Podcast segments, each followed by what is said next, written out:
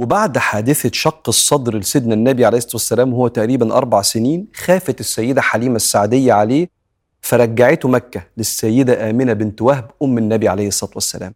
وعاش سيدنا محمد عليه الصلاة والسلام من سن أربعة لسن ستة مع أمه السيدة آمنة. وهو عنده ست سنين السيدة آمنة توفيت. يبقى الأب توفي وهو قبل ما يتولد والأم توفيت وهو عنده ست سنوات. واتدفنت في منطقة في مكة اسمها الأبواء. وبعدين بعد كده سيدنا عبد المطلب جد سيدنا النبي عليه الصلاة والسلام ازداد تعاطفه مع سيدنا محمد. أبوه متوفى وأمه كمان توفيت.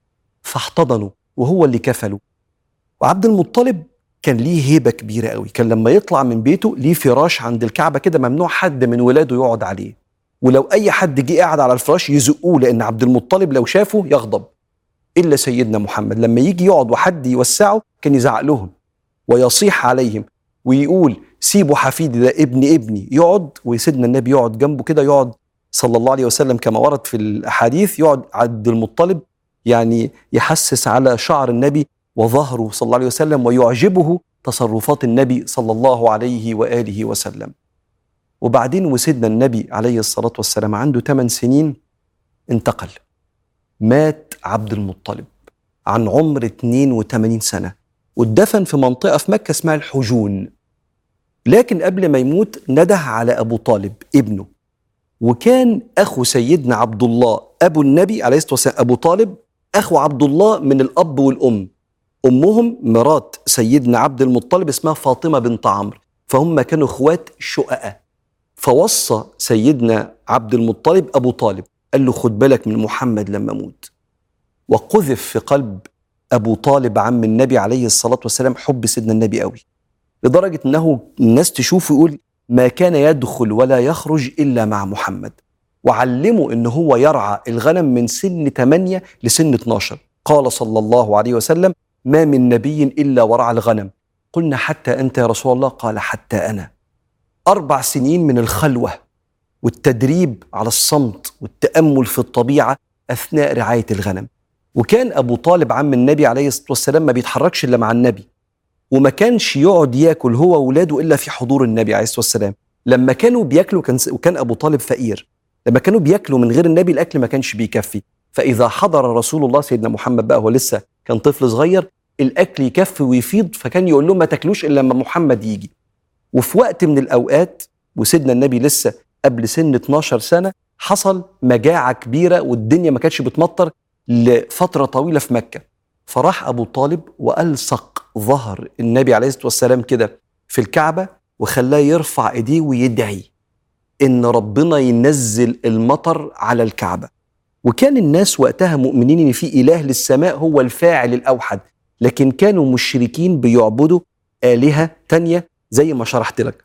فقال يا رب. وأنشد أبو طالب يقول وأبيض صلى الله عليه وسلم يستسقى الغمام بوجهه ثمال اليتامى عصمة للأرامل. اللي هينجد اليتامى والأرامل هذا الأبيض اللي بنقول يا رب نزل من الغمام اللي هو السحاب المطر علينا عشان خاطر إحنا عارفين أنت بتحبه يا رب. وفي رحلة من رحلات الشتاء والصيف إلى الشام أبو طالب ياخد سيدنا محمد معاه في القافلة وهم معديين من قدام صومعة زي بيت دير كده لراهب. كان بيشوف القبائل بتعدي وما بينزلش يسلم عليهم ولا يستضيفهم.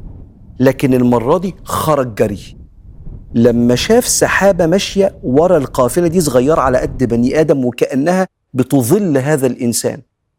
وبعدين شافهم قاعدين قدام الصومعة تحت زي شجرة كده والسحابة واقفة فوق الشجرة وده من حفظ الله سبحانه وتعالى بملكه لسيدنا النبي عليه الصلاة والسلام. وبدأت أغصان الشجرة تيجي كده تضلل على النبي. فنداهم ونزل لهم وقال لهم أنا عامل لكم زي دعوة عزومة كده فليأتي الكبير والصغير والعبد والسيد والغني والفقير. ما تسيبوش أي حد. لأن بحيرة الراهب صاحب الصومعة كان من أهل الكتاب وصفة سيدنا النبي كانت مكتوبة بالنص عند أهل الكتاب ومنها حفظ الله له بالطريقة دي. بس كان ناقص علامة يشوفها علامتين بالظبط. فلما دخلوا سابوا النبي بره عليه الصلاة والسلام مع الأمتعة ومع المواشي اللي كانت معاهم. فلما قعد معاهم كده لا مش في حد ناقص. قالوا ده محمد بس سايبينه مع الأمتعة. قال هاتوه. دخل سيدنا النبي فقعد يتفرس فيه كده ويبص له بحيرة الراهب ويقارن صفات النبي باللي مكتوب عنده في كتب أهل الكتاب. وقال له وقام قايل فين أبوه؟ فقام أبو طالب قال أنا. قال ما ينفعش. لا ينبغي له أن يكون له أب. قال له فعلا أنا مش أبوه أنا عمه. أبوه مات وهو صغير. قال له صح. قال له وريني كتفك كده فبص فلقى خاتم النبوة. كل الأنبياء عندهم وحمة أو حسنة في آخر العمود الفقري كده بين الكتاف فيها شعرات بيضاء اسمها خاتم النبوة. فبص لقى الوحمة دي قال له يا أبو طالب رجعه بسرعة مكة. لو رأته يهود في الشام وانتوا رايحين لرأيت منهم إيذاء شديدا له. فخاف عليه أبو طالب وقام راجع بيه لمكة حنية أبو طالب عناية الله. تحذير بحير الراهب حفظ الله. موت أب أبو وأم النبي عليه الصلاة والسلام إرادة الله. شيل كده لفظ الجلالة الله وحط مكانه الرحيم وشوف واقع ده على قلبك. حنية أبو طالب عناية الرحيم. تحذير بحير الراهب حفظ الرحيم. موت أبو وأم النبي إرادة الرحيم. ربنا اللي بيعمل كل حاجة وهو اللي بياخد وهو اللي بيعطي.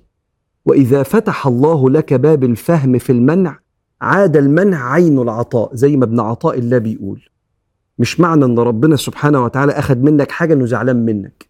واحد ينشأ أبوه مش موجود ولا أمه مش موجودة مش معناها إن ربنا أنشأه وهو زعلان منه فخد منه أغلى حاجة دي حصلت مع سيدنا محمد عليه الصلاة والسلام وأعطى ربنا العناية والرعاية في قلوب اللي حواليه. كما قال تعالى وألقيت عليك محبة مني. وهنا في معتقد مهم قوي قاله لك ابن عطاء الله. قال لك العطاء من الخلق حرمان والمنع من الله إحسان. يعني إيه؟ لما قلبك يتعلق بعطاء الخلق تبدأ تخاف. لحسن الخلق دول يسيبوني. لحسن يموتوا. وأنا ناسي إن عطائهم أصلا بإيد ربنا فلو شفت العطاء من الخلق يبقى اسمه insecure attachment تعلق غير آمن لأن الخلق ممكن يسيبوك بأي حاجة إما بالهجر وإما بالموت. لكن إذا رأيت العطاء من الله تسكن وإذا رأيت المنع من الله تعرف إنه منع لمصلحتنا. فالعطاء من الخلق حرمان لو شفت منهم. والمنع من الله برضه عشان مصلحتي فالمنع من الله إحسان.